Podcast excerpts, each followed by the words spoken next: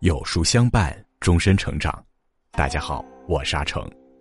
鲁迅先生曾说：“我们自古以来就有埋头苦干的人，有拼命硬干的人，有为民请命的人，有舍身求法的人。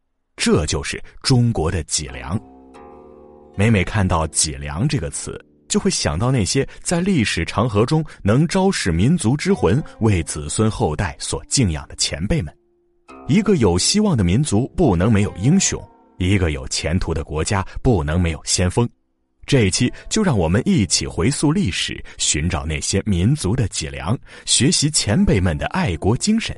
本期主题是“仰天大笑出门去，我辈岂是蓬蒿人”。望门投止思张俭，人死须臾待杜根。我自横刀向天笑，去留肝胆两昆仑。每每读起这首让人荡气回肠的诗句，眼前总会浮现出谭嗣同那张坚毅的面容来。作为戊戌六君子之一的谭嗣同，在死神即将来临时，没有痛哭流涕的忏悔，也没有卑躬屈膝的求饶，而是从容赋诗，慷慨赴死。那种大义凛然的悲壮、视死如归的气概，时至今日仍然让人在唏嘘之余敬佩不已。今天就让我们一起来听。谭嗣同的故事。如果你喜欢今天的分享，不妨在文末右下角点再看。一八九八年九月二十八日，从午门通往菜市口的路上挤满了看热闹的百姓。就在这天，有六个大逆不道的乱臣贼子将被就地处决。道路两边的百姓看到囚车经过时，一个劲儿的把烂白菜、西瓜皮、臭鸡蛋等脏东西扔向囚车中人。百姓们一边扔，还一边痛骂着这些祸国小人，刀斧悬手，唾骂未绝，天地正气，此心何惧？面对着千万人的无端指责，谭嗣同神气不变，放声高喊：“有心杀贼，无力回天，死得其所，快哉快哉！”他用自己的生命成就了戊戌六君子之名，吹响了革命号角，同时也开启了救亡图存的浪潮。一实质投身变法。谭嗣同本可以不死的。谭嗣同出生的时候，他的父亲谭继洵已经是湖北巡抚了，可以说他是含着金汤匙出生的，即便什么都不用干，也能一辈子衣食无忧。但他却选择了一条截然相反的道路，投身变法。从十岁那时起，谭嗣同便跟随着维新派人士涂启先学习。在当时，社会上兴起了一股变法图强的新风气。与此同时，王夫之思想也再次受到有识之士的青睐。谭嗣同后来提出的“君主由民众共同选举，也可由民众共同废除”之思想，就是受到王夫之“君权可继、可善、可革”思想的影响。王夫之的思想让谭嗣同重新认识了这个世界。他激动地提笔写下：“以天下论者，必循天下之功。天下非夷狄盗逆之所可思，而亦非一性之思也。”十年寒窗苦读，以至弱冠之年的谭嗣同，为了见识更广阔的天地，选择了离家游学。他游历西北、东南各省，观察风土人情，结交名士，成为了那个时代的游侠。与此同时，他更加深刻地了解到当时中国民间的贫穷困苦和政治腐败，颇有风景不输、山河顿异、城郭犹是、人民复非之感。这也增加了他想要改变社会的决心。一八九五年，马关条约的签订加重了亡国灭种的危急形势。谭嗣同怀着满腔悲愤，写下了“四万万人齐下泪，天涯何处是神州”的诗句，以此坚定自己变法图强的信念。对于谭嗣同思想上的巨变，其父谭继洵深为忧虑，曾告诫他：“守老世之事，不欲为天下先。”但谭嗣同依旧不为所动。一八九六年，在谭继洵积极活动后，用重金为谭嗣同捐了一个候补知府的官衔，分发江苏南京。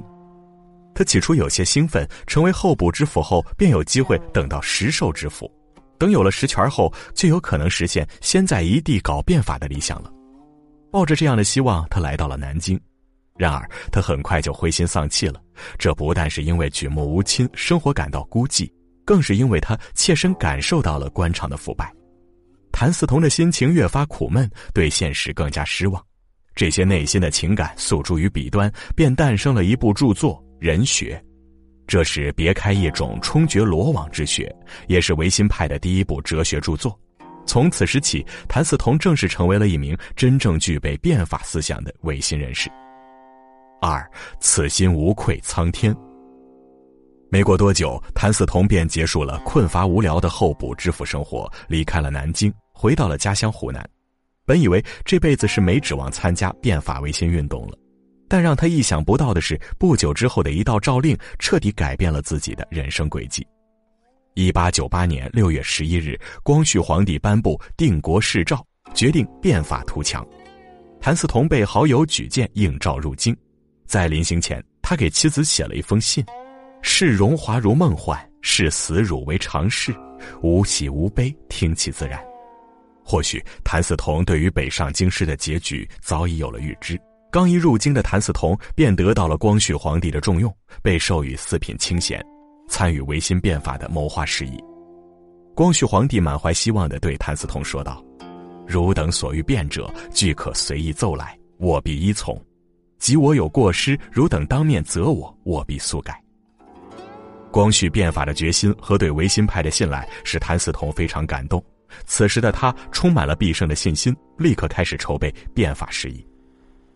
经历了甲午战争的失败，维新派认为洋务运动仅将治气作为学习的重点是不够的，中国真正要学习的是西方先进的政治制度。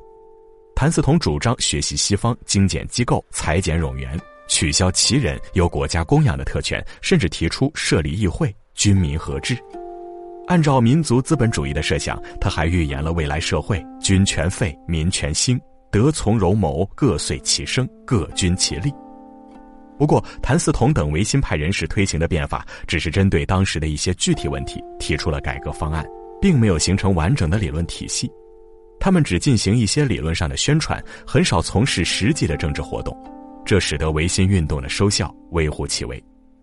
作为维新派的实际领导者，康有为曾给光绪出了主意，把一切高官厚禄、王公大臣的职权表面上保留不动，却同时重用一些小臣来主持变法工作。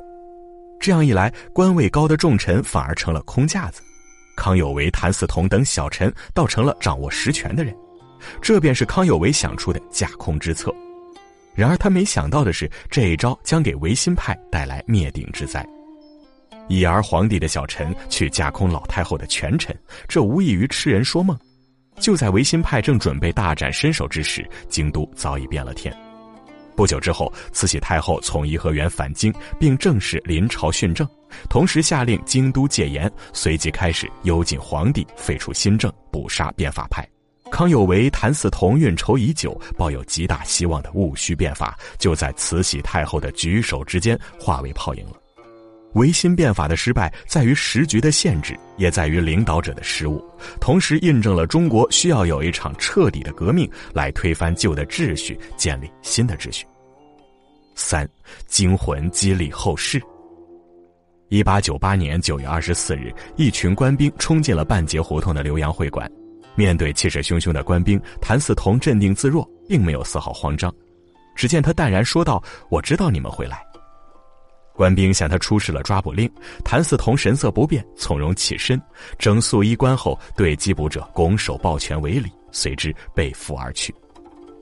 一切突如其来，一切又全都在谭嗣同的意料之中，因为早在慈禧太后发动政变时，躲在日本使馆的梁启超就劝他避难海外，但他断然拒绝道：“不有行者，不以图将来；不有死者，无以照后期。”日本使馆提出可以为谭嗣同提供避难所，但他表示：“丈夫不做事则已，做事则磊磊落落。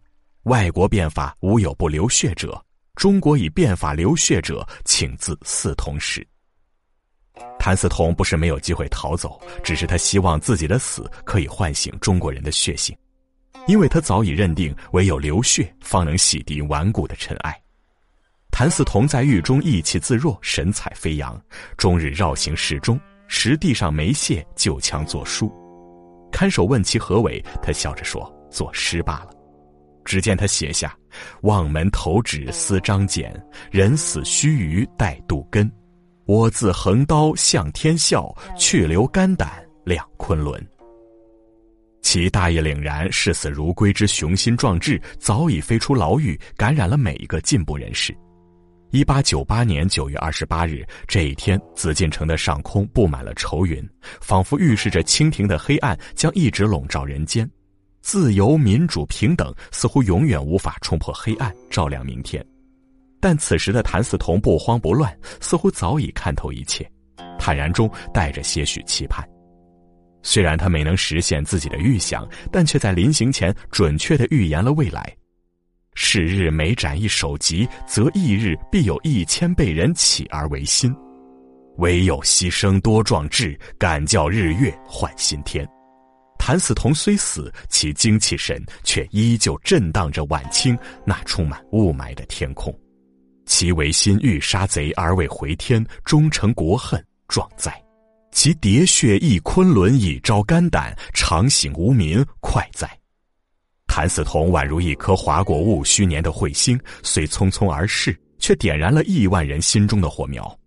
他的墓前有这样两句话：“亘古不磨，片石苍茫立天地；一峦挺秀，群山奔赴若波涛。”这正是他视死如归的写照。他的牺牲彻彻底底粉碎了人们对清政府的幻想，使得越来越多的人纷纷投身革命。在谭嗣同就义十三年后，一场波澜壮阔的革命史诗华丽上演，而清朝的统治也将被这革命浪潮所淹没。也许这就是对谭嗣同死前所言最好的印证吧。